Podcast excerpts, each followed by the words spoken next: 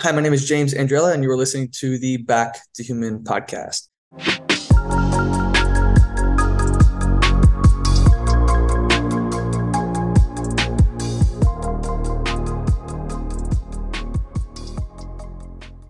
On today's episode, we are going to be discussing something that I have honestly been fantasizing about for quite some time now, which is giving up everything and living on the road. I know that seems pretty rational, but I know I'm not the only one that has had these thoughts. And today's guest has actually done just that. Joining me on the show today, I have Josiah Wolfson.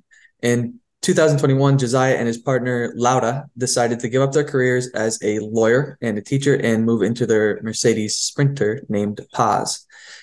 Josiah hosts a really cool YouTube channel called Living in Paz, where he documents his journey of living out on the road and recently building his own home in Colombia without further ado, Josiah, welcome to the show. Thank you. Yeah, it's an honor to be here. I'm glad we're able to finally connect. I'm excited to to jump into it. Mm-hmm. Everything works out, man. So thank you for being patient. Thank you for jumping on this. I know it was last minute, so let's see what can happen.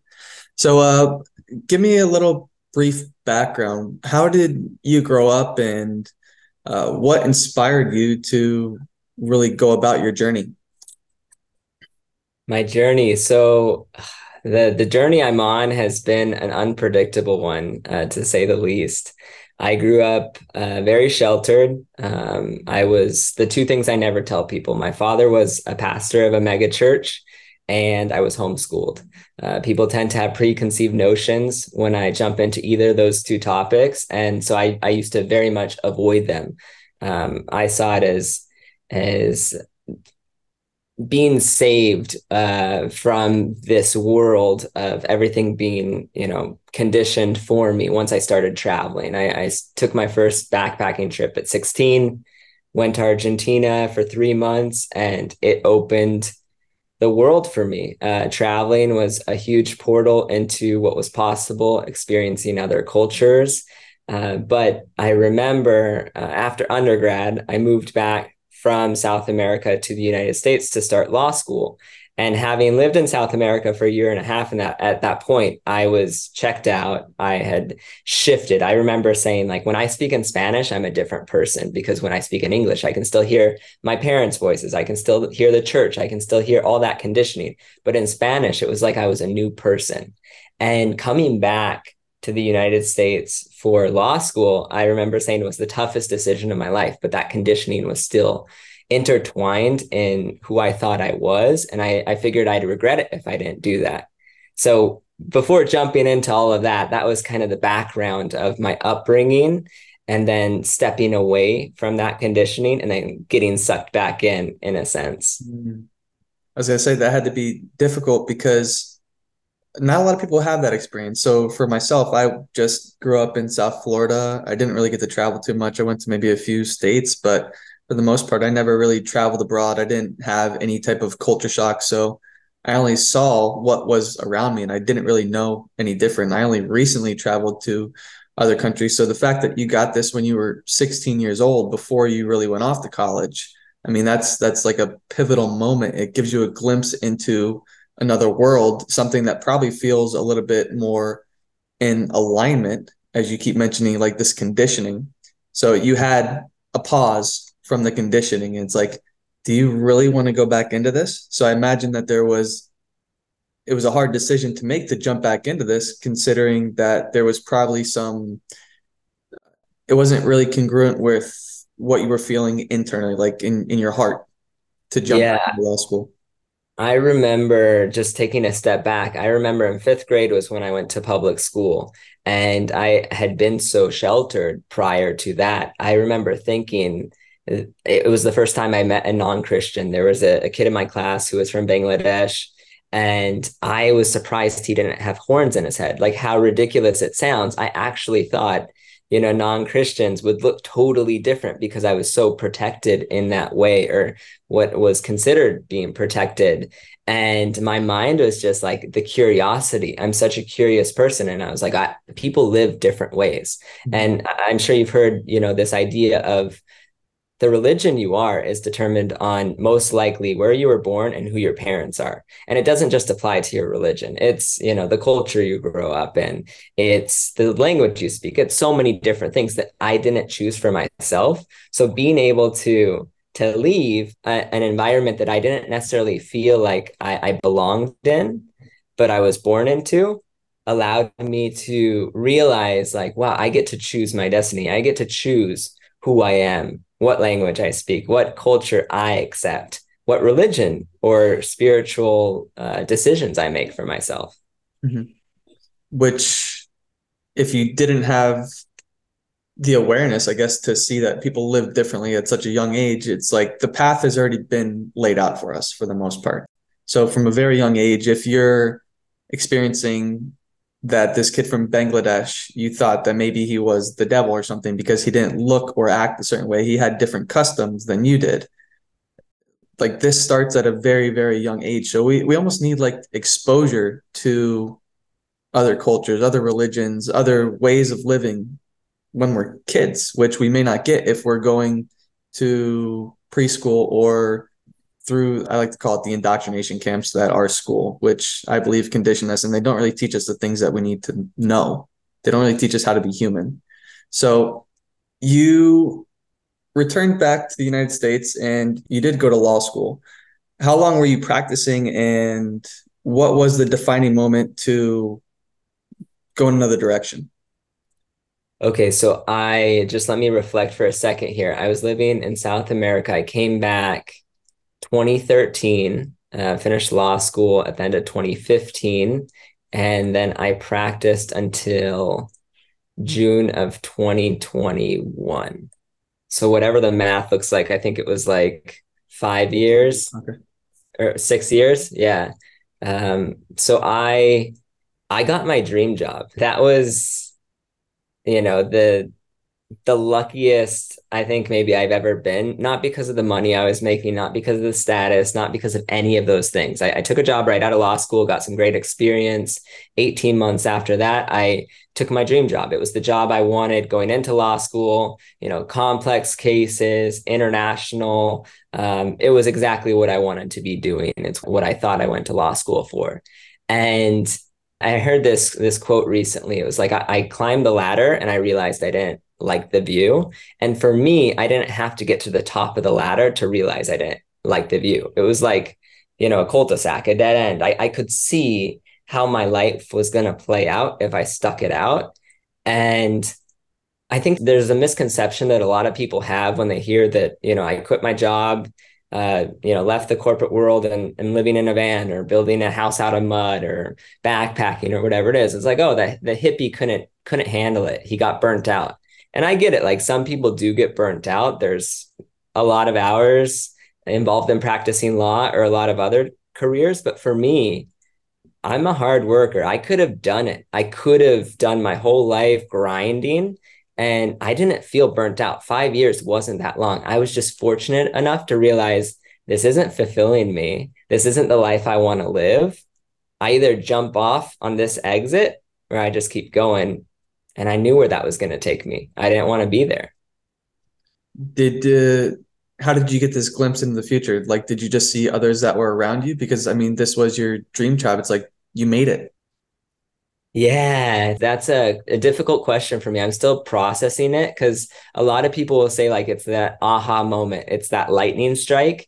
And for me, it really was breadcrumbs. It was little by little, a lot of different things aligning um, people will say like when when the student's ready the teacher will appear. And it wasn't just one teacher but little by little as i was ready things started to unveil themselves to me in the perfect way. So i still love traveling. Whenever i you know finish a case and i had a few days off i would you know leave thursday night take Friday off and then take the red eye Monday morning. So I'd, you know, get a four day trip somewhere in Central America or like shoot over to Europe or like I was still traveling. I think I did, you know, 35 countries by the time I was 19. Um, I was jumping around and even during law school, I was still, you know, trying to travel as much as possible. And so I still had this adventurous spirit within me, but I was tethered to this idea of to be successful, this is the path I have to take. And getting back to your question, I think the traveling really was pushing the door open little by little. But then it was also different people I met in my life, plant medicine, uh, transformational training I did, um, just conversations with strangers. Like one of the things I love most about traveling isn't just seeing the places, but at, at least in my experience, I'm more open to have impactful experiences because I'm not busy, I'm not rushing. Like I'm mm-hmm. convinced, even if you're in your own city, if you were just to stop and talk to people on the sidewalk, you would have the most incredible experiences. But we're also busy. We're rushing by each other. When you travel, you're sitting at a hostel, not sure, you know, what the plan is for the day. You have breakfast with, you know, a bunch of people from, I don't know, Zimbabwe, and you start learning and hearing these things. And it's just like, boom, because I was ready to listen. You have conversations that are deeper, they're not superficial, which you're kind of in the rat race here in the United States. I mean, we're presented with the American dream, starts at a young age. And a question that I would have for you, because I know that you mentioned this, and I think uh, Laura mentioned it too in one of your videos, is would you say that being becoming a lawyer was actually your dream job, or was this some type of expectation that was put on you that wasn't necessarily yours? I will preface this with I love my parents.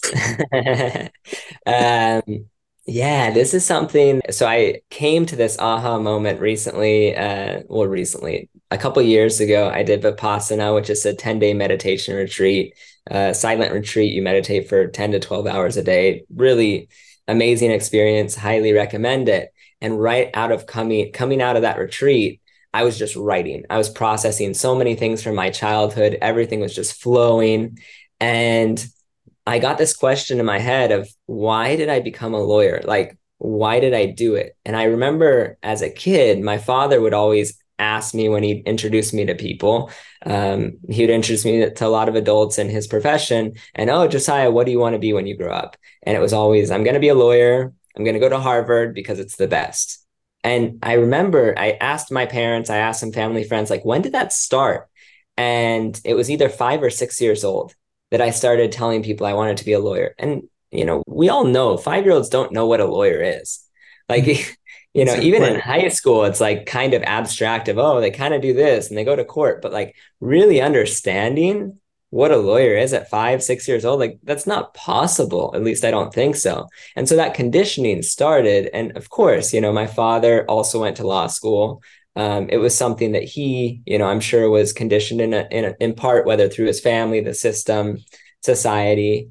And I realized that it was something that was inevitable. Like this is what I'm going to do because I'm the lawyer of the family. Like it was an expectation and from a place of love, I truly believe they were trying to, my parents were trying to set me up for success and surviving in this rat race, in this world, though it wasn't something that I believe I chose for myself.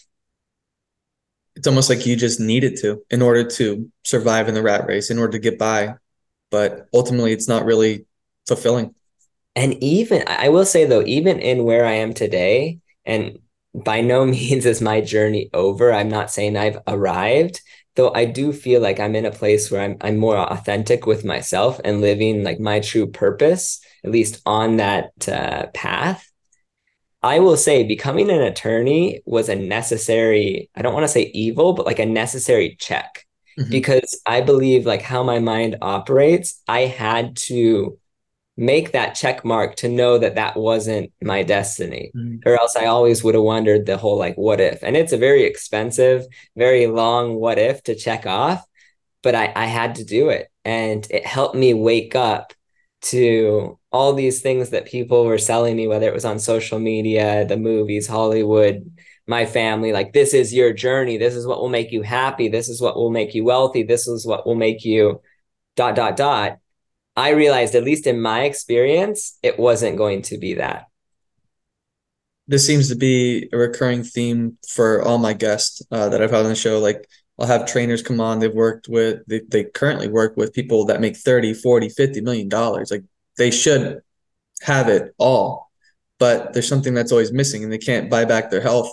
And then I remember I had Clint Ober on the show he had a very successful career, and he mentions how he was living on a mountaintop. He had a home full of all this beautiful art, and he was faced with um, a near death experience, and he decided just to give it up. That the stuff that he had accrued, he didn't own. The stuff owned him. Yeah. So these were painted a picture that success and all this hard work, which it, will help us survive, but it won't necessarily help us thrive, and it may lead us away from what we're actually supposed to be doing in this world. So it's it's tricky. I guess if you want to call it like the Matrix, it seems like you're living outside of the Matrix right now. Uh, and with the whole COVID hysteria that happened two years ago, I know that's when you decided to jump into your sprinter van. It's kind of when I decided to make the decision that I actually wanted to settle down and create like a family and take things a little bit more serious with my relationships too. It's like, oh man, I don't know where the world is going now. Like things could end next week. Our world could be entirely flipped upside down. So it's time to like really start taking action and living something that's more in alignment with who I feel like I should be, or not should be, but like I am. And uh, yeah. Uh, yeah, I was on Mount Everest when the pandemic started. So I left I was still working at the law firm, but I went to Nepal um, in January of 2020. Um, and with China being on the border of Nepal, all of the Chinese people for the Chinese New Year were going back to China. They were all being called back because the pandemic started there a few months before it hit in March um, in the United States, or be, before it came became a big deal.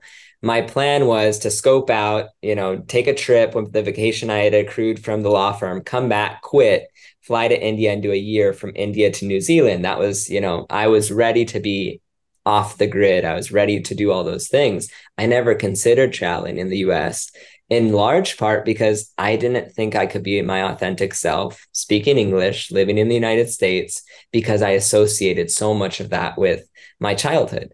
I remember kind of uh, sidestep uh, if if we can take a step over and um, when I did the the transformational training that I met Jade at, uh, there was one of these questions like, where do you want to be in your spiritual journey? And for me, it was like, I don't have a spiritual journey like Christianity. My upbringing has a monopoly on what it means to be spiritual. I'm not in that world. And it was just like this this moment where I was able to say, okay, the pandemic hit. I have to stay in the United States built out the sprinter van and started traveling with Laura and ended up quitting my job during that time. But I always thought that I had to leave the United States to have this like wake up experience, to disconnect from the matrix. And what I realized is, at least in my experience, you don't, I don't have to leave this country. I don't even have to quit my job to wake up. I just don't think that I could have done it. I don't, I'm not saying you, right? Like a mm-hmm. lot of people are living in a city saying, you know, I don't want to go build a house. I don't want to go live in a van. I want, you know, to have this awareness. I want to live an authentic life, but I don't want to leave society. And for me, I didn't have the strength. The influences were too profound. They were too strong for me to break away from those chains. But the pandemic showed me like I've been wearing these chains and I can break away from them whether or not I'm in this system or that system. You know, it's just acknowledging what they are and having that awareness and that accountability and that community to align to my authentic purpose rather than giving into the matrix mm-hmm. right like if you look at the actual movie the matrix i think a bit it like Neo goes into the matrix but he still knows who he is he's still living like his authentic purpose when he's in the matrix. He doesn't have to step outside the matrix to be. And this is a, something I'm kind of thinking through right now on the spot. Mm-hmm. So maybe I'll change my mind in five minutes. But for me, I had to leave. I had to escape in order to unlearn so many things. Like I know you know a lot about health. If you're sick, and the doctor can't figure out what it is, they say take everything out of your diet and reintroduce one thing at a time. I had to do that because I was really sick. I mean, there's a quote that says, um, well, there's a few quotes here. Environment dictates behavior. So it makes sense that you needed to remove yourself from the environment. And then also, you can't heal in the same environment that made you sick. So mm-hmm. you may needed to have removed yourself unless like something in the environment if you can kind of manipulate it somehow to work in your favor. And I think what you're getting at here is that it's a mental construct. It's like um, an elephant, a circus elephant. You could have a chain on them, but the chain might not be attached to anything, so they're not going to go anywhere. It's yeah. Like you're you're kind of just stuck in this place. Meanwhile, the chain's not really attached to anything. You're it's it's a figment of your imagination. So I, I was actually going to ask you: Do you feel like you can do both kind of dip into one dip into the other which you kind of were doing at the time if you were a lawyer and then you were traveling on the weekends and such. Um, but it's almost like you have one foot in the door one foot out. So i i, I think it'd be kind of difficult to operate in both. It's like once you come back to it, it's like eh eventually i feel like one would overtake the other.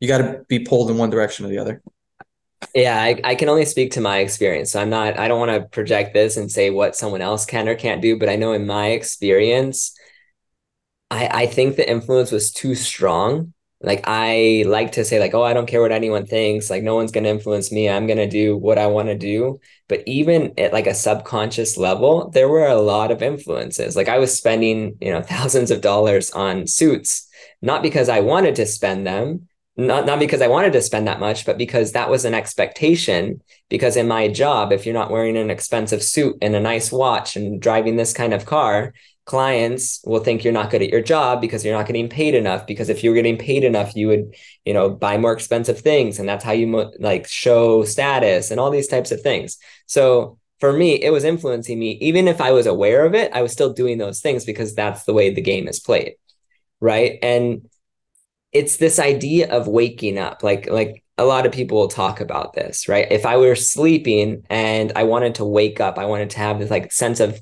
of consciousness. I wanted to connect with my inner self my true self my higher self whatever you want to call it. Could i have done that in the same environment? Maybe. Probably not.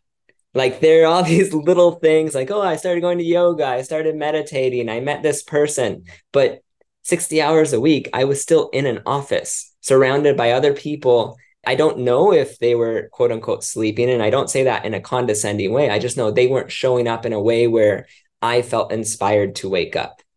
And so the short answer is I don't think so. Um, I hope that the environment changes for a lot of people where they can still be in those you know cities near their family whatever it is like where there is that comfort and they can wake up. For me i had to the way the way Laura and i will say it is step out from like traditional comforts. We traded those for freedom peace um, adventure and and the possibility of connecting with our higher selves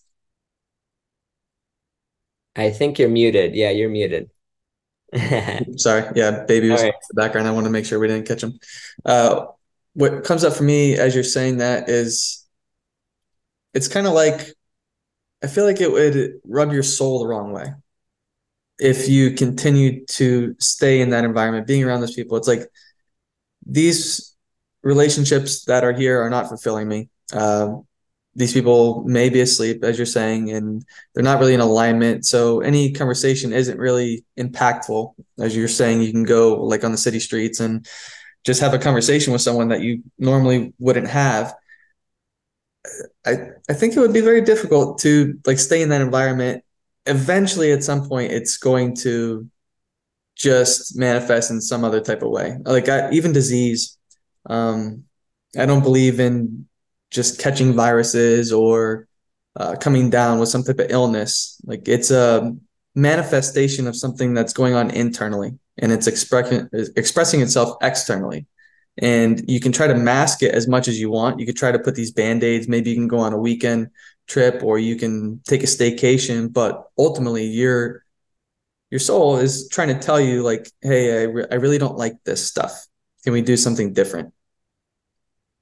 Yeah, I, I, one of the my mentors told me recently I was in a challenging environment and I just wanted to leave. I wanted to escape. It was building this house, right? Where mm-hmm. my partner and I we're building this house. We have no experience and we're here in the middle of Colombia, no real resources, out in like rural mountainous terrain.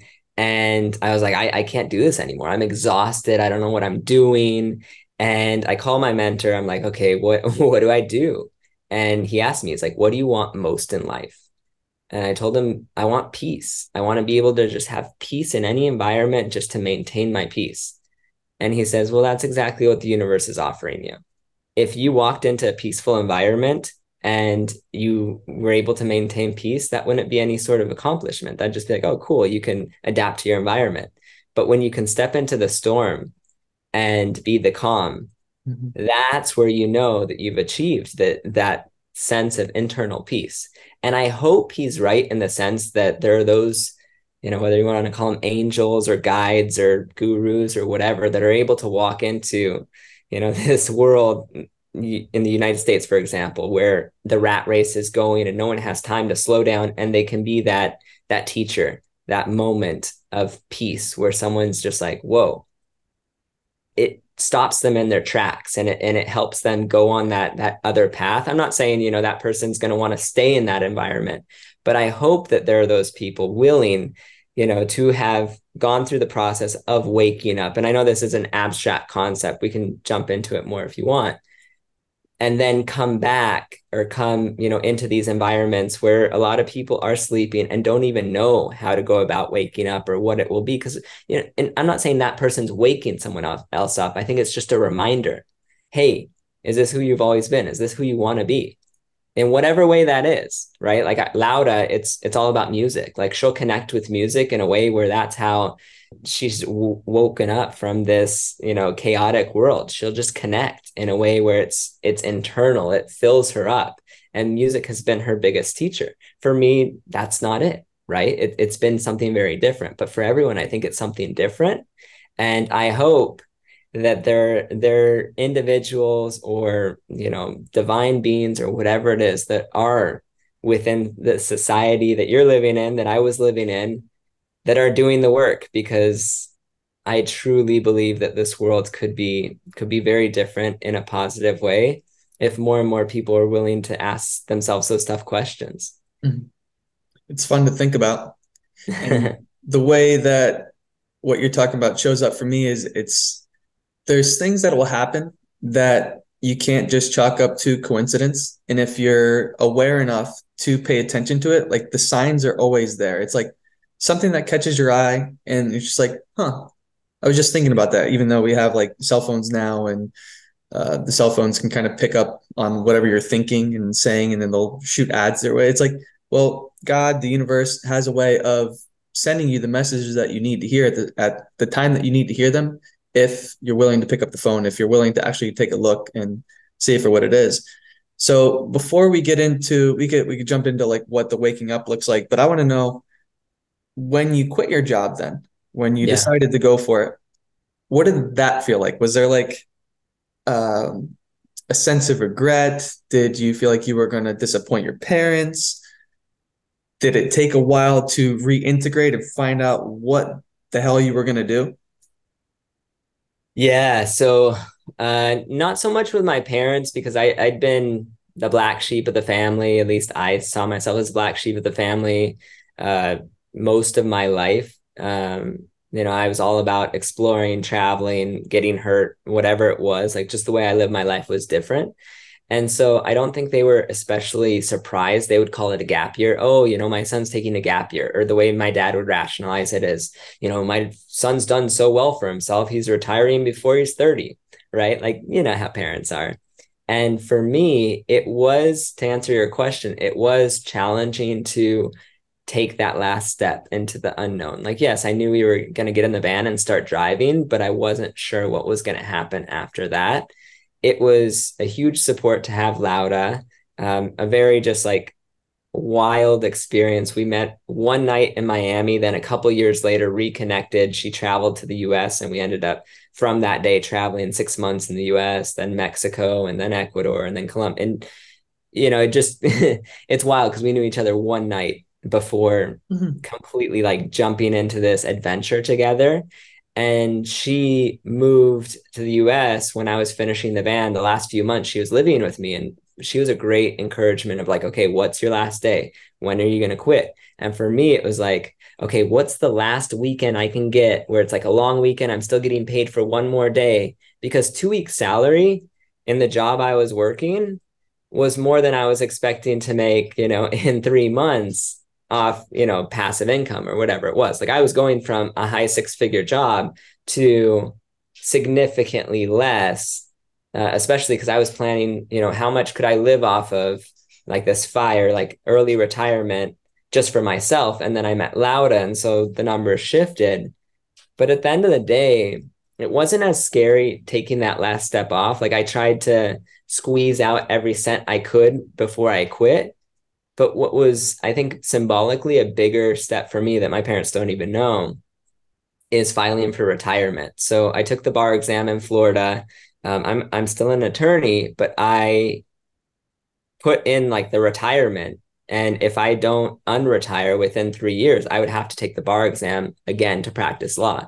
So something that I worked very hard for, right? Going to law school, passing the bar, and filing to say, I can't practice law right now and I don't want to practice law. That was a couple years ago. So if within a year I don't start practicing again, like I'll never be an attorney again, right? And at 32, like that's wild to my parents who thought I was taking a one year, you know, gap year. Uh, so yeah, it it's I think it's always scary stepping into the unknown before you do it but like there's a voice i think inside of all of us at least inside of me that when people ask like do you think you'll regret it? And i told them i know the only thing i'll regret is not doing it sooner. Like i knew that 100% but that doesn't mean it's not still scary right? If that makes sense. Yeah it's like the the job provided you with a false sense of security. I mean it's it's a way to get by. Like you need income in order to actually get food pay rent uh, whatever it is, just to live. But would you say that security wasn't really true? Like it was a false sense of security, and you feel even more secure now that you don't have to worry about these things? I would say, in terms of like stress, anxiety, back pain, so many things have just like fallen off the table that were very present in my life prior. So I'm not worrying about certain things. Finances are different. Like I think about money but I would think about money before too. I would check my bank account more before watching it grow. And now where it's more stable, just knowing I'm, I'm spending less. I, I will say though, for me, it wasn't just the financial security.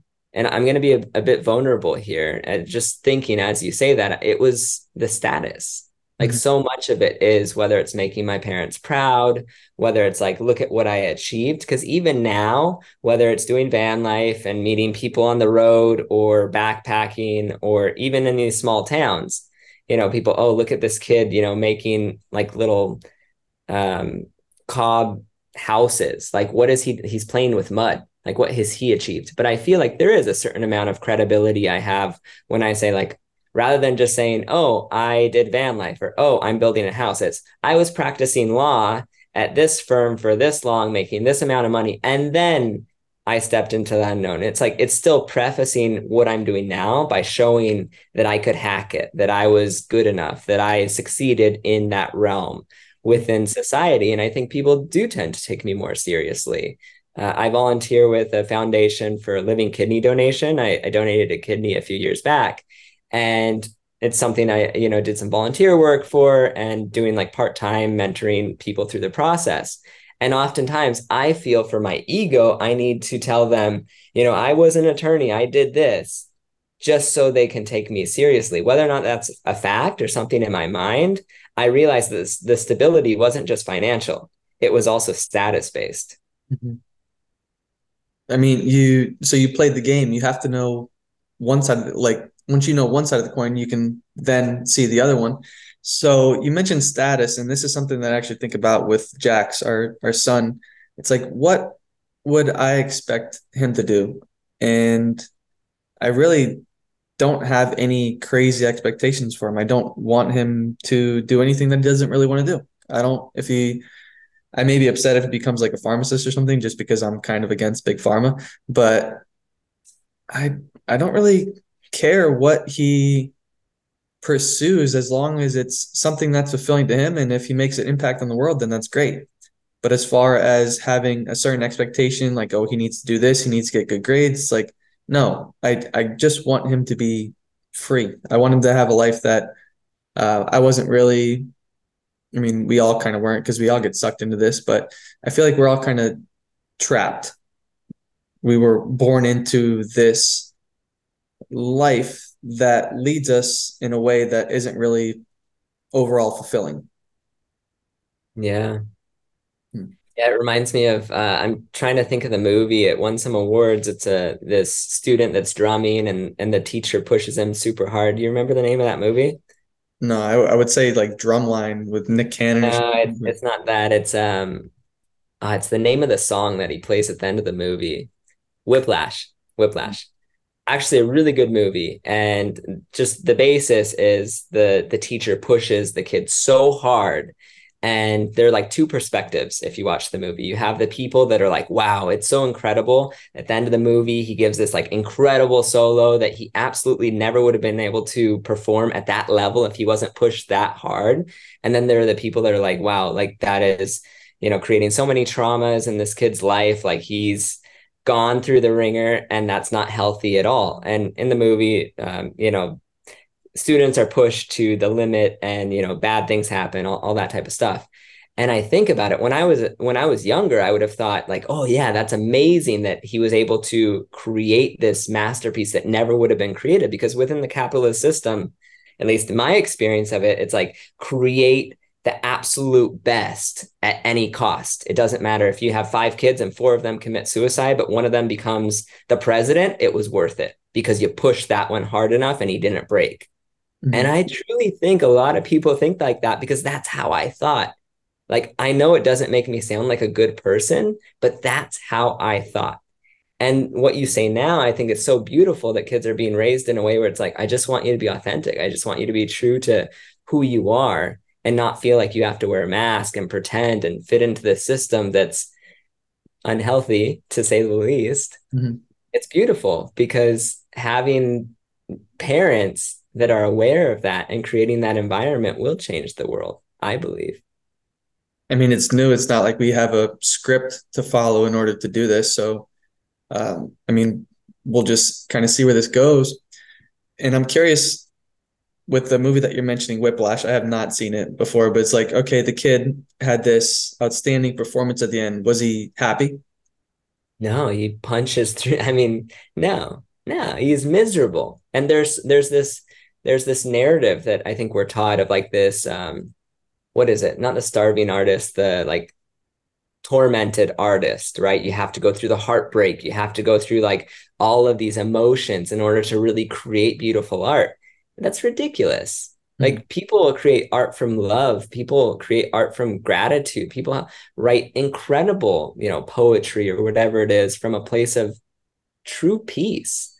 And yet there's this narrative that you have to grind, you have to have a, a side hustle, you have to make this much money, you have to boom, boom, boom, boom, check all these boxes in order to make it, in order to be famous, in order to whatever it is you want.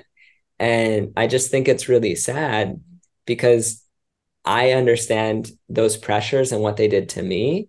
And all it was doing was, you know, a, a, a, false sense of confidence, like you say, within me that I was showing everyone that I could, I could make it.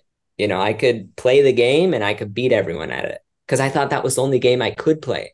I didn't realize that this boat we were all rowing in, I was like, oh, I'm going to get a comfortable seat if I have to be in this boat. Why not just jump off and swim to shore? Because mm-hmm. they don't tell you that's an option.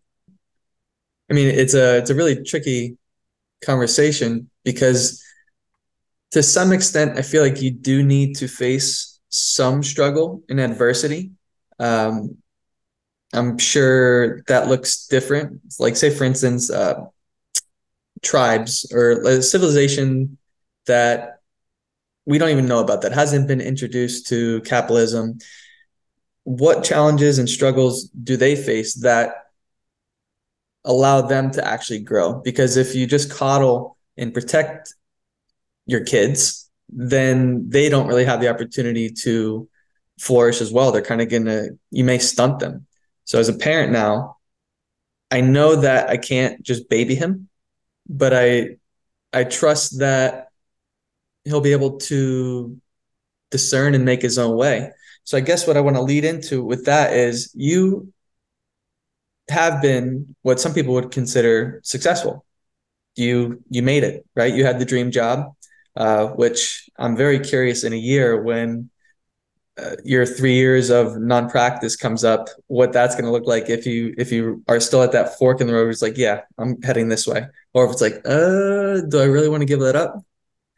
But um, what would you say success looks like for you now? How do we be? What is success, and what does status look like when you were out of the rat race? Do you even care? Yeah, I guess for me, there's success that other people see, right? So when you say like I was successful, yes, from other people's perspective, yes, but I was, you know, binge drinking, I was sleeping with different women very often. Um, I don't know if we should edit that, but uh, you know, I was I was doing a lot of things that weren't healthy for me. I, I didn't feel fulfilled. I felt empty in a lot of ways. So in that sense, I was successful financially. I had the status, but was I successful? And now, am I successful? I don't know what other people would say in terms of, you know, whether or not I'm successful. I know when I wake up in the morning, I don't have a mirror, so I, I don't look at myself in the mirror, but you know, closing my eyes, meditating, having time, you know, I am rich with time.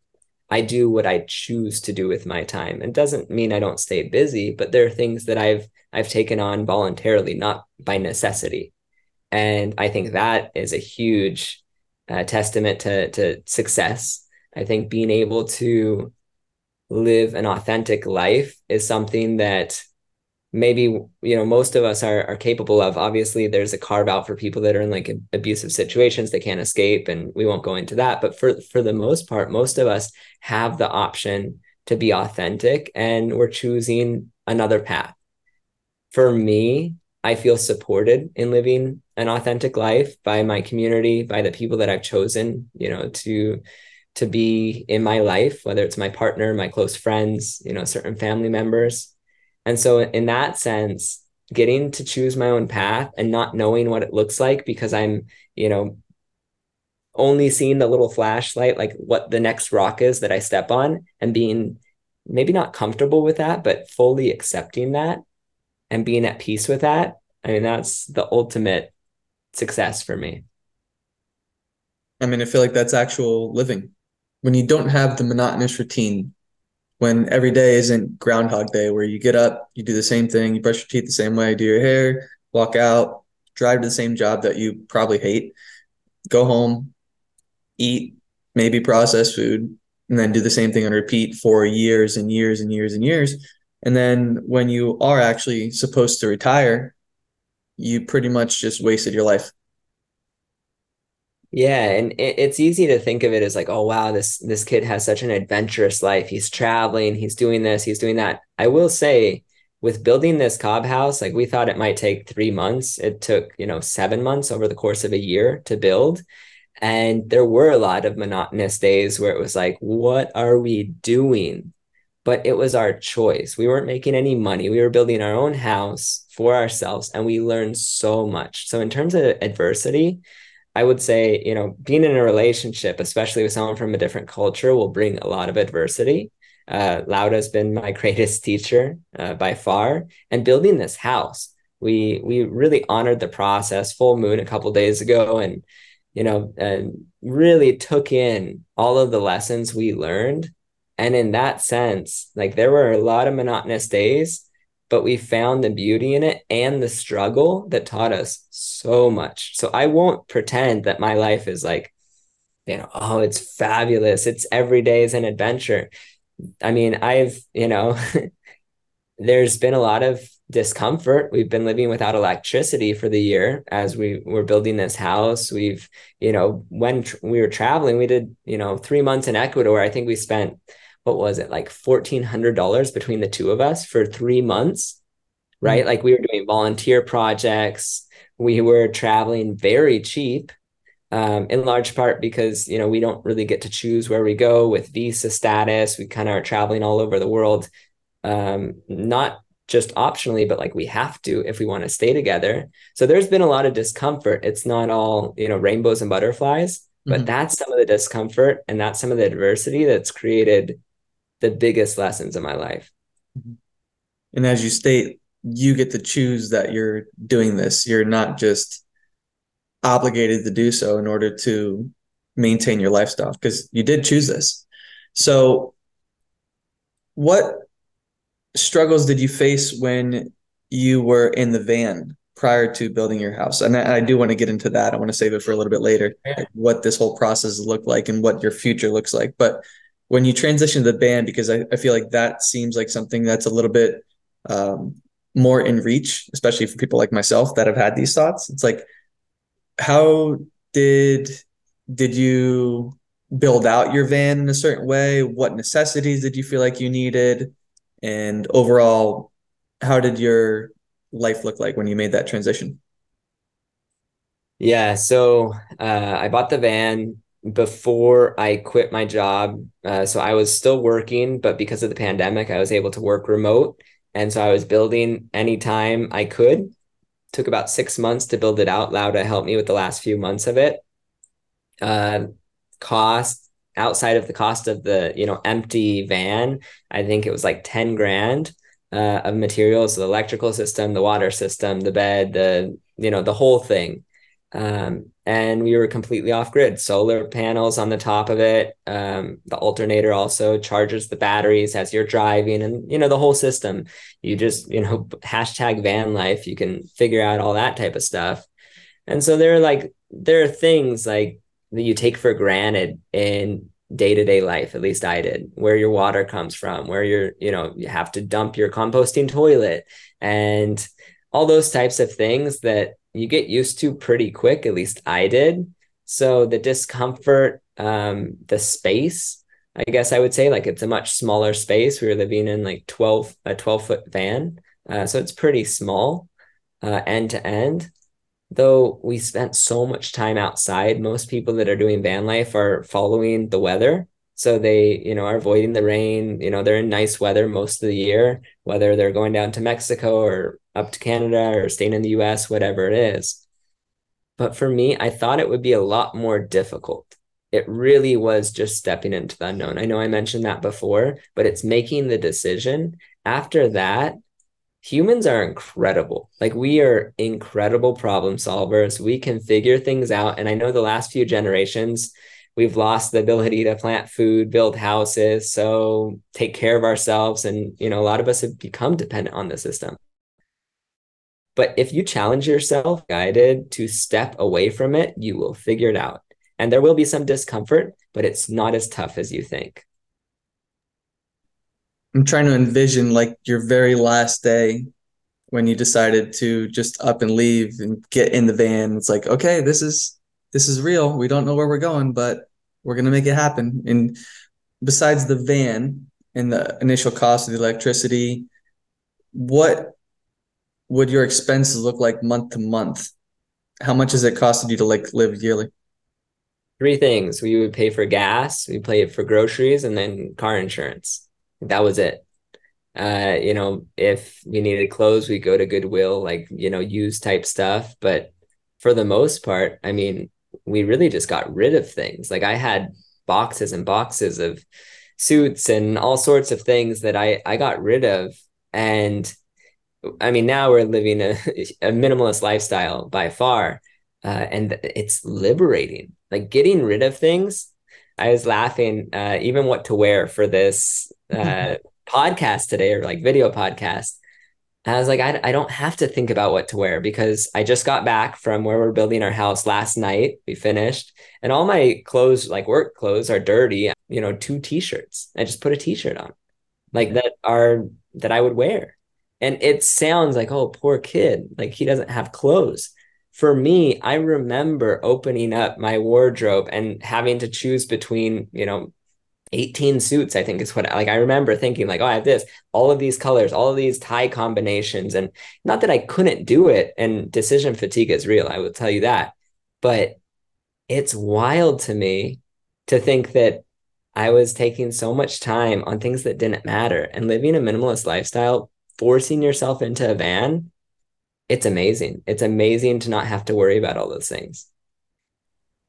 I'm glad you just said that as Jade decides to walk out because that's something that uh she gets at me for for only wanting to wear like white and black shirts. I'm like, this makes my life so much simpler. I have I want two white shirts, two black shirts, and maybe two pairs of jeans. And then it makes my life so much simpler. I don't have to sift through all this.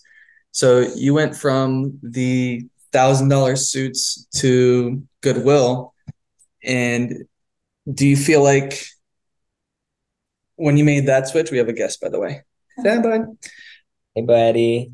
When you made that switch, did you feel like your status immediately just dropped or you didn't care? Like, what did it matter? So I wasn't brushing shoulders with the same people, right? It wasn't until maybe six months into van life, I went to a wedding of a buddy that uh, I went to elementary school with, actually.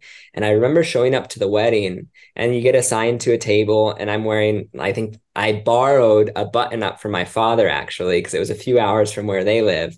Stopped at their house, put on some of my dad's clothes to go to this wedding because I didn't have any dressy clothes anymore. And I just felt so disconnected. I mean, I love you, bro, but it was I was surrounded by people talking about things that like it was refreshing because I I don't do that. I wasn't doing that small talk anymore. I was literally sitting around fires with strangers talking about their deepest, you know, secrets and their struggles and it's it's like you know when you're on an airplane at least before everyone had their iPods or uh, iPhones and headphones and all that type of stuff you would talk to the person next to you and it was like the greatest therapy session because you're never going to see this person again. There's no social media like years ago. But it was so beautiful because it's like you meet this stranger and you just get to share with them. For me doing van life it was the same type of thing. We're able to connect with these people because you end up parking at the same spot in the middle of the wilderness. You spend a day or two there. You share beautiful stories around the fire with a diverse group of people and then everyone goes their separate ways. But i showed up at this wedding in this big city in Arizona and everyone was talking about all these things that I used to talk about and I felt so out of place. I felt so like uh and I had quit drinking at that point. It's it's been 2 years now. Basically right before starting van life, I decided to stop drinking alcohol because I realized I was using it to fit into an environment that wasn't serving me or that I, I didn't feel like I belonged in. I had to put that mask on and liquor helped, right? Especially living in Miami. Like it's a huge part of the social scene. And being at that wedding, not drinking, not even wearing my own clothes, it was just such a disconnect. It was like that starch, wow, that's how it used to be. And this is how it is now. I'm sure it reinforced your decision. And I love that you bring up the alcohol because I'm curious how much fun people would be having uh, this was true for myself too. It's like I couldn't go into the same environments, I couldn't go into the same social circles anymore because I just wasn't operating at that wavelength. And what you're talking about resonates really strongly with me because I don't really like superficial talk. I don't watch sports anymore. I really don't watch movies either. Um, I just rather read. So anytime that something happens in the news or this person, that person's like, I don't know about it. I almost don't know how to respond and my facial expressions kind of they probably give it away. I'm very uh, expressive, so I can't even pretend to honestly care about whatever the conversation is because it, it's like, why are we talking about this right now? This is ultimately a waste of time. It's like I don't even think that you care about this. You're just trying to, uh, I guess, close the gap or create some type of noise, but it, it's not important. It's probably one of my favorite books uh, it's called Essentialism. Mm. And it states that there's really not a whole lot that is truly important. So we mentioned before, or we talked about before, like what success looks like for you now that you're kind of out of the rat race. What do you consider to be important? What's important? I mean, other than the obvious, you know, food, water, that yeah. type of stuff. I keep coming back to this narrative of living an authentic life for me and and caring about other people. Like when you talk about having these superficial conversations whether it's at a wedding or with family or whatever it is it's so easy for people to see me as who I used to be and try to fit me back into that box and taking a step outside of the box and showing up authentically, but not in a judgmental way, in a loving way, and saying, Hey, I might not care about, you know, the sports that we're talking about, but I care about you and creating that safe container, that space where people feel like they can be authentic. Because for me, one reason, like, I won't say one reason, Laura and I got married like a couple days before we got engaged, we had broken up. We're like, we're going our separate ways because of the visa. You can't be in this country. I can't be in that country. We can't make it work. We can't be in the same place. And we met this couple, incredible couple. We did an interview um, with them. Um, I think it's called Wake Up on our YouTube channel. And it was just happened. So we met them on the beach and they were the weirdest people you'd ever meet, just wild people but it gave us permission to show up in that authentic place. We could like, you know, that closet maybe you have, I know I had where it's like, that's the weird stuff. I don't show anyone. I keep that closed. I might not even really go in there. They had opened those closets up so much that I felt like I crack my closet open and let some of it out because I wasn't going to be nearly as silly, wild, crazy, weird as they were. And having permission to do that and then looking at my partner and feeling seen, accepted, like I belonged in that relationship, even showing, you know, the dirty laundry or whatever it was, and little by little opening that up, like that is authenticity, showing all of who I am and feeling safe to do that. So I think what's important is not just to be able to live an authentic life myself, but to create a space for other people to do the same thing. And if you're doing that within the system, if you love your job, you love where you're living, you love all those things, like more power to you. Like you're stronger than me. I couldn't do it for me, I had to st- take a step away to connect with who I was. And I had to do that before I could create the space for other people to do the same thing. So that's what the channel is all about. Just being able to create that space for the weirdos, for the people that don't feel like they fit in the traditional system. And these are some some outlets. These are some ways that we've explored. And that's what's important to me, being able to create that container for those people. No more masks. So, what helped you get here? So, I, you mentioned the transformation training. Could you go into that a little bit? And do you feel like that helped you integrate where you're currently at with just overall your lifestyle? Yeah, yeah. So this was, ooh, this was the end of 2018, and that I did this transformational training. Uh, I, I like to look at it as like a experiential group therapy uh, where you all the traumas come up, all of the experiences, you're triggered, um, your buttons are pushed, at least mine were, and then you get to see how you show up in the world, the transformations you'd like to to take in order to be the person, your higher self, who you really want to be. Without getting into all the woo stuff that was very much there, I went in because my former partner had done the training and realized that you know she was at a frequency that did not align with where I was at in that moment when I was practicing law and I wanted to do the training to show that it was this cult that had stolen my girlfriend at the time right? And so I went in like trying to figure everything out undercover and I drank the Kool-Aid. It was it was a really beautiful experience. It took some time and I got a lot of feedback on you know, what an asshole I was up until the point where I really broke through. But I remember in part two of the training, there's this experience where, you know, you're in the middle and you're making declarations without getting into the details. I claimed that I was going to quit my job within a year. And that was like crazy because I remember at the beginning people saying, like, I'm going to quit my job. I'm going to do this. I'm going to break up with my partner. I'm going to make these big life decisions. And I was like, these people are on this high, this mountaintop experience, and they're drinking the Kool Aid and they're going to come down and not know what they're going to do with their life.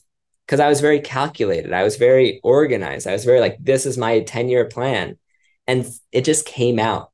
It was one of those moments where I was like, I'm going to quit my job within a year. I didn't know how that was going to happen. I didn't know what.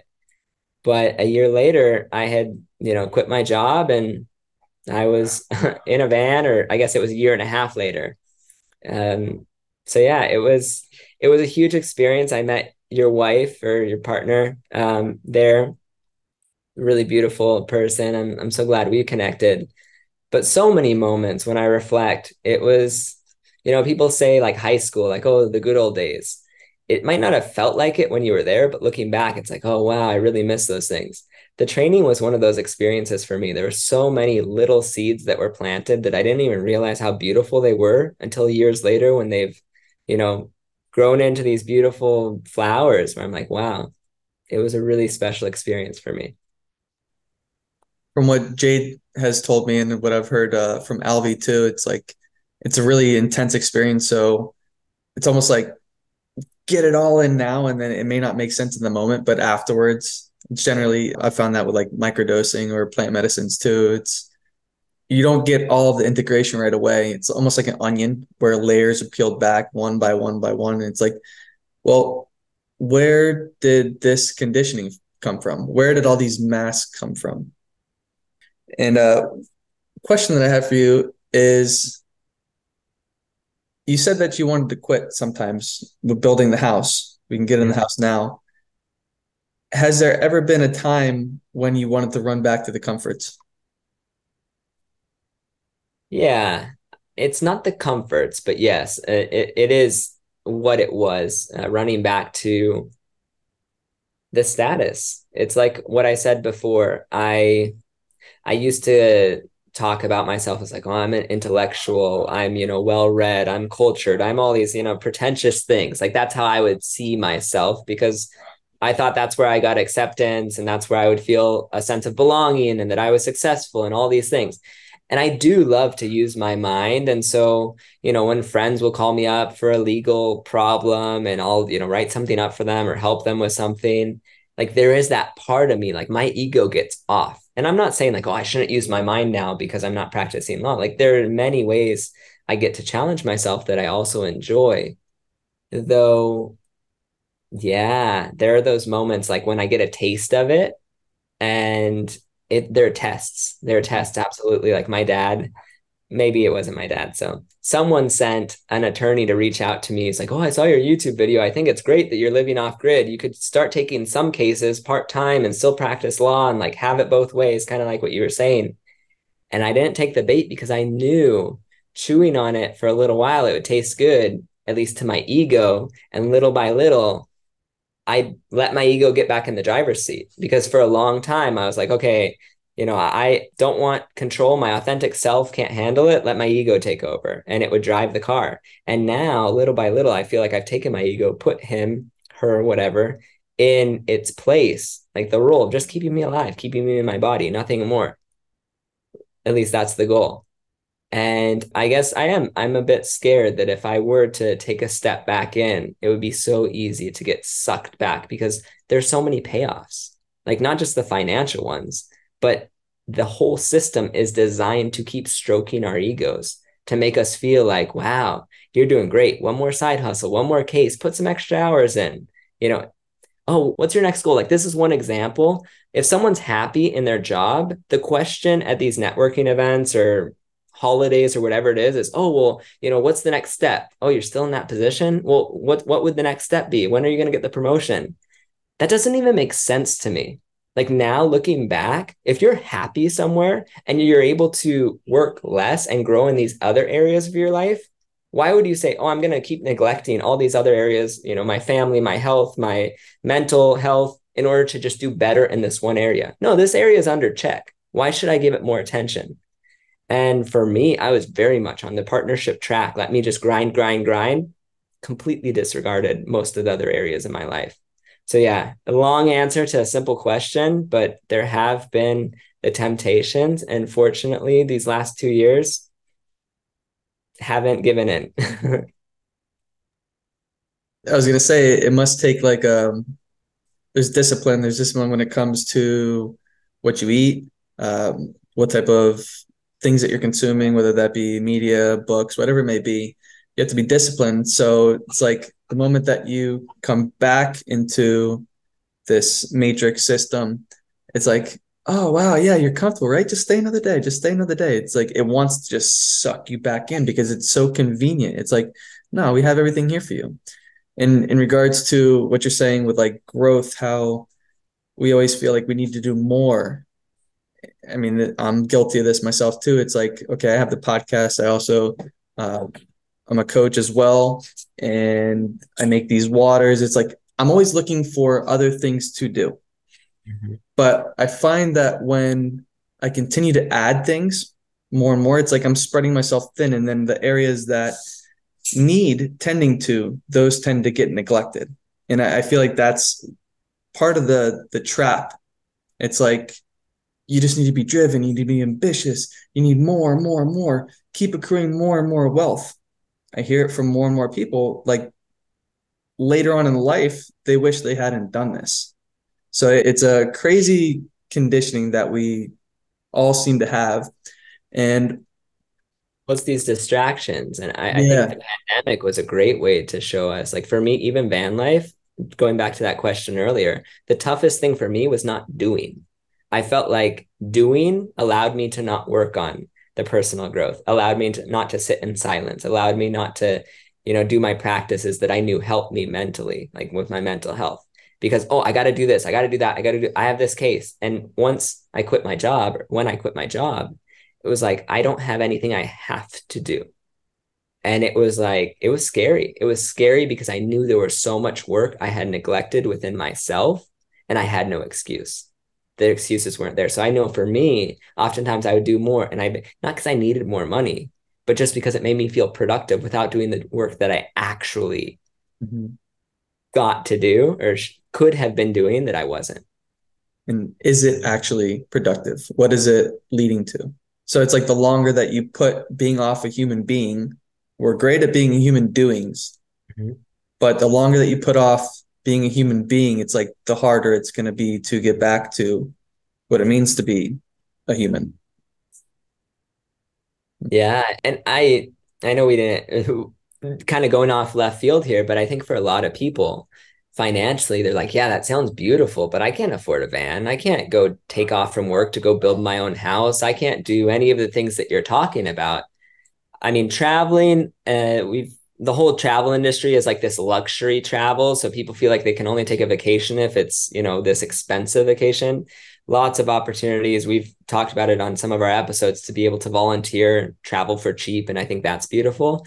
And another idea is these intentional communities. That's something that I've really been jumping into because this work that people feel like they don't have time to do because they work, you know, nine to five or whatever it is. And then they come home and they're exhausted mentally, physically, whatever it is. So they consume entertainment in order to get them through the next day. And then the next day comes and they have to pay for the things they're consuming. And so it's like this vicious cycle.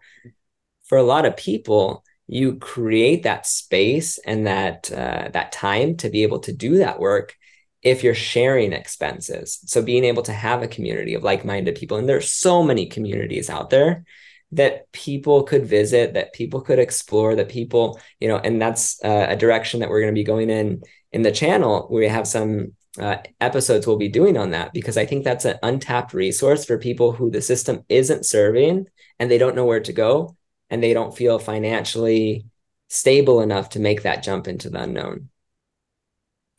So you mentioned that you kind of had this nest egg and you weren't just leaving your job with absolutely nothing. You had some money to fall back on. Uh, and a barrier to doing this would, I guess, be exactly that. People don't feel comfortable to do so.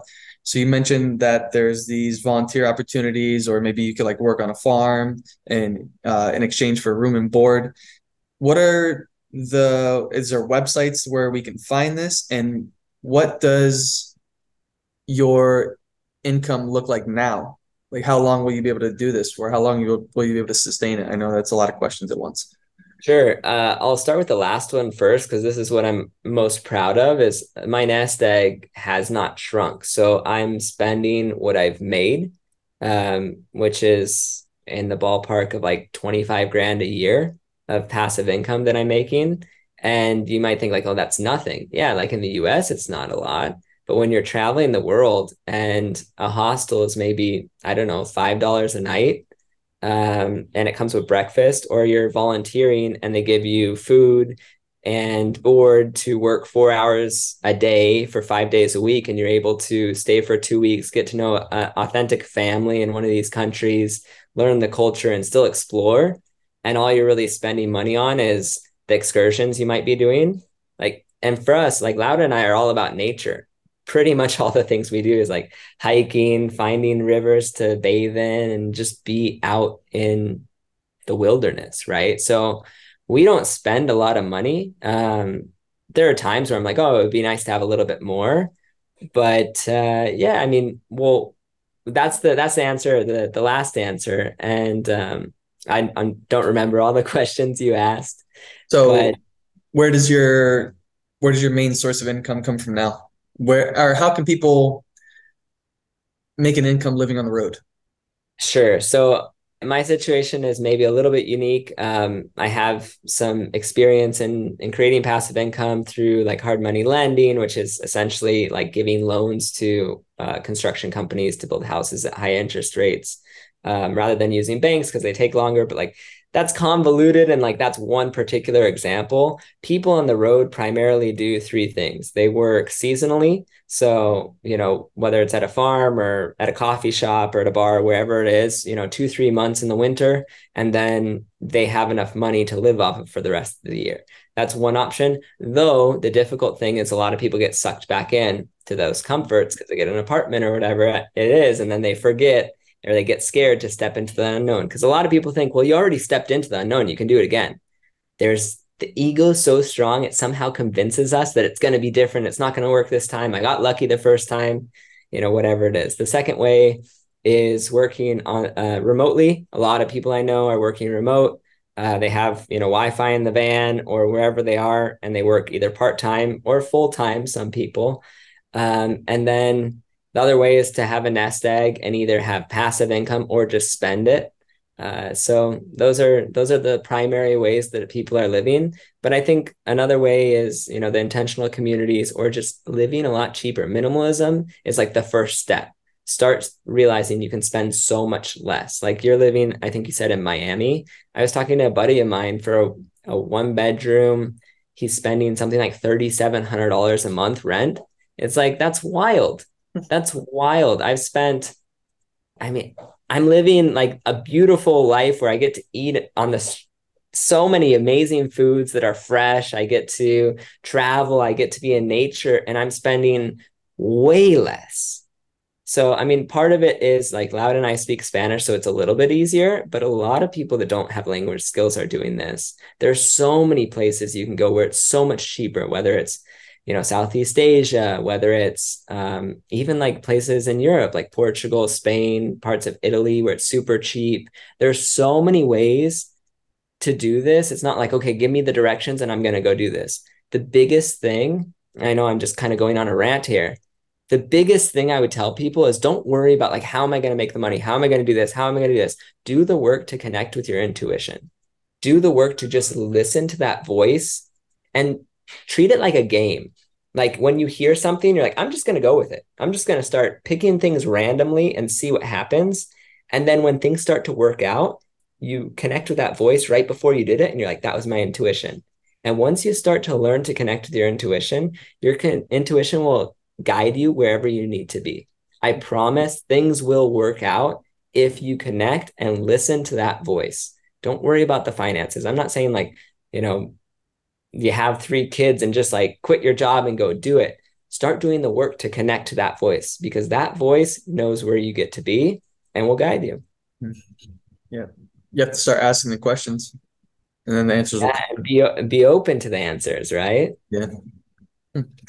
So, oh, we're and the last one was so where can people find these opportunities? Is there like a website? Yeah, I mean there are a lot of like apps uh, or you know companies that will provide like matching. You know you have like profiles that you can look at where it's like oh this is what this person offers. This is what that person offers. This is the work. And you can create a profile um uh i don't remember any of the names. I know we have them like the links on the the episode we did on this. Uh, couch surfing is another great way. It's uh, just basically like Airbnb for free. You can either host people from around the world or travel for free. You just stay on their couch or their spare bedroom. And the idea is like a cultural exchange. I know when I was living in Miami, I hosted over a hundred people. Um, I backpacked all over the place doing that, and I wasn't spending money. Like really, like yeah, maybe like cook a meal for them, and it's this cultural exchange. That's all that's expected.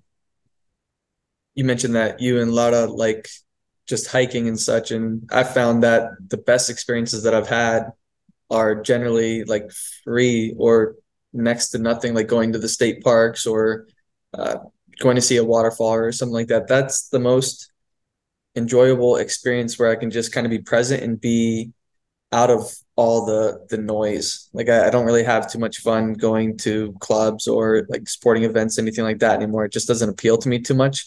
Now I'm really seeking like the quiet and the natural stuff, and it's free or next to free. Yeah, I remember uh, where I proposed to Laura, this beautiful waterfall in Mexico. Uh, we ended up eloping like a week and a half later. It's beautiful experience. But what I remember is all these people would come on these buses. You know, we were there super early, so no one was there. But during the day, they'd come for 10 minutes, take a picture, take a video, and leave. And it was just, it blew my mind. We spent all day, explored the whole area. Like we're just laying on this grass, beautiful water. Like gorgeous, beautiful, incredible place. And these people are just like, you know, hashtag this, you know, Instagram post that, TikTok, whatever it is. And then they were gone. And it wasn't like from a place of judgment, because I'm sure there were moments where I did the same thing in my life, but it was like, it was almost like a mourning. It was like a sadness for them that they missed such a beautiful experience because of this distraction this distraction. I have to do the next thing. I have this itinerary, I have this. And I get it, like not having a lot of time and wanting to see everything.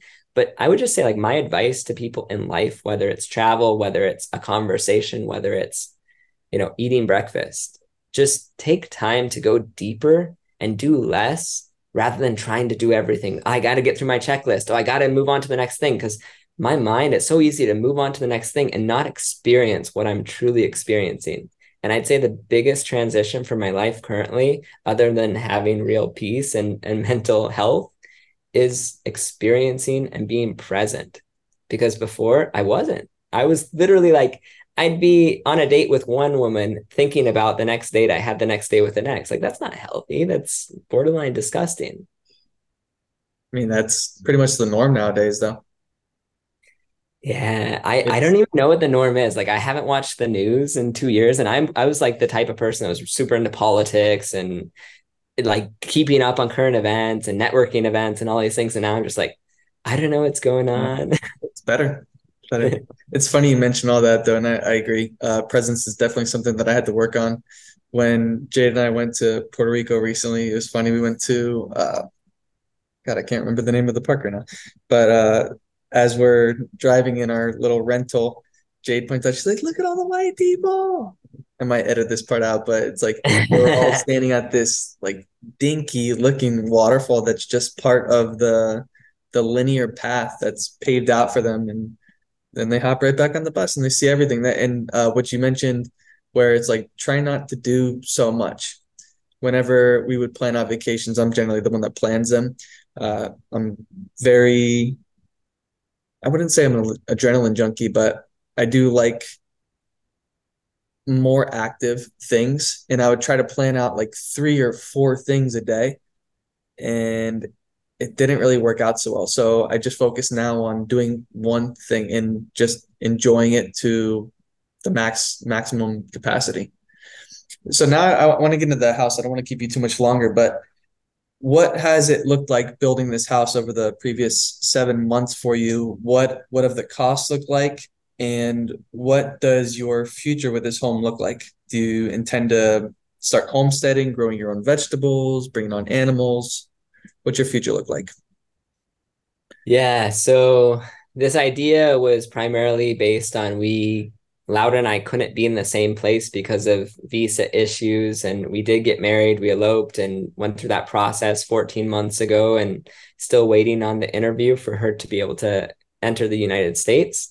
And so it's been a great opportunity to travel around the world. Uh, but also, yeah, we, we decided to do a project with this time we had. So we spent time building a cob house, which is totally natural. Cob is a mixture of sand, straw, and clay and yeah it's it's been a challenging experience uh, it's challenged our relationship in the first year of marriage uh, for sure uh, having to wear all those different hats not just be a partner but also be like a colleague at work, right? We're building this thing together, and neither one of us really knowing what we know how to do or figuring it out and all that stuff as we go. Uh, but it really has been a special experience. We're we're going to be going to another country because my visa is expiring in Colombia. We finished the house this last week. Um, the tour of the house will be up in the next few weeks. We'll be doing an episode on the costs that will come out in the next couple weeks as well on the YouTube channel. It was probably about $3,000, all the materials. Obviously, that's not including our time, but Laura and I built it ourselves. And um, some of the materials, like the clay, we were able to source from the property. Uh, so, you know, didn't spend anything on that. Other than that, like we were built paying for sand. Uh, we collected the rocks for the the base of the house on the property and around town. Like we did it cheap, but the whole objective was if we can show people that you know we can create this house without any experience watching some youtube videos it's it's opening a door of possibilities. Like i don't know what that average cost of houses are but i know that they've i, I read something like they've increased like 39% 30, 39 times like 3900 times right?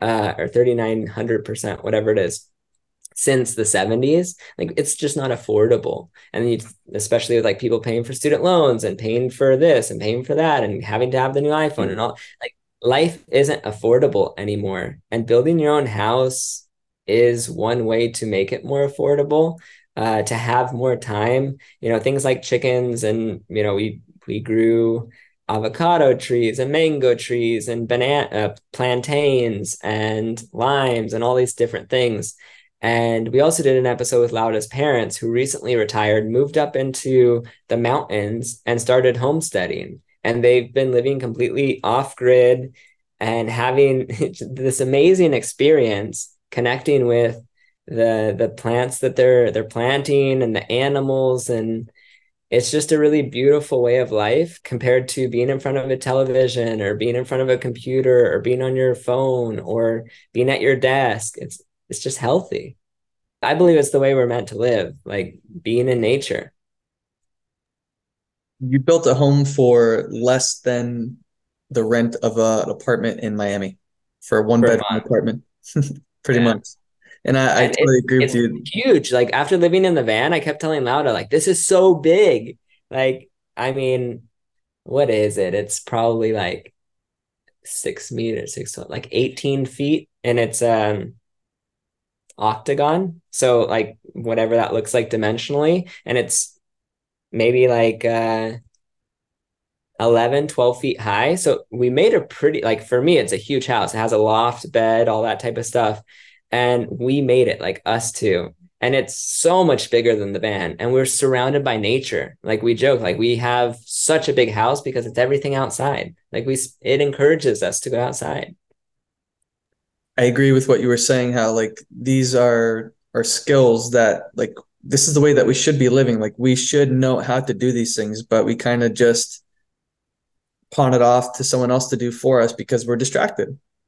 So well, that's things- that's what they want, right? Like without yeah. getting into all these conspiracy theories, like the government wants us to be dependent on it because then we give it all of the power. If we were able to be dependent on ourselves, we wouldn't rely on them. And then if we didn't like something they were doing, okay, well, we don't need them. But right now, we do need them. We don't know how to do these things. Mm-hmm. Like it's as simple as that. It's not that complex. No. That's why I think it's really important and really interesting what you're doing because even if it's seemingly small or wild to others, it's like you're bringing back a sense of what we're missing. You're you're bringing back something that we should know, but has just kind of been taken away from us with all the comforts and the convenience that we're offered. So I really admire what you're doing. And I've been talking to Jade about van life for quite some time now. And uh, I did set a date.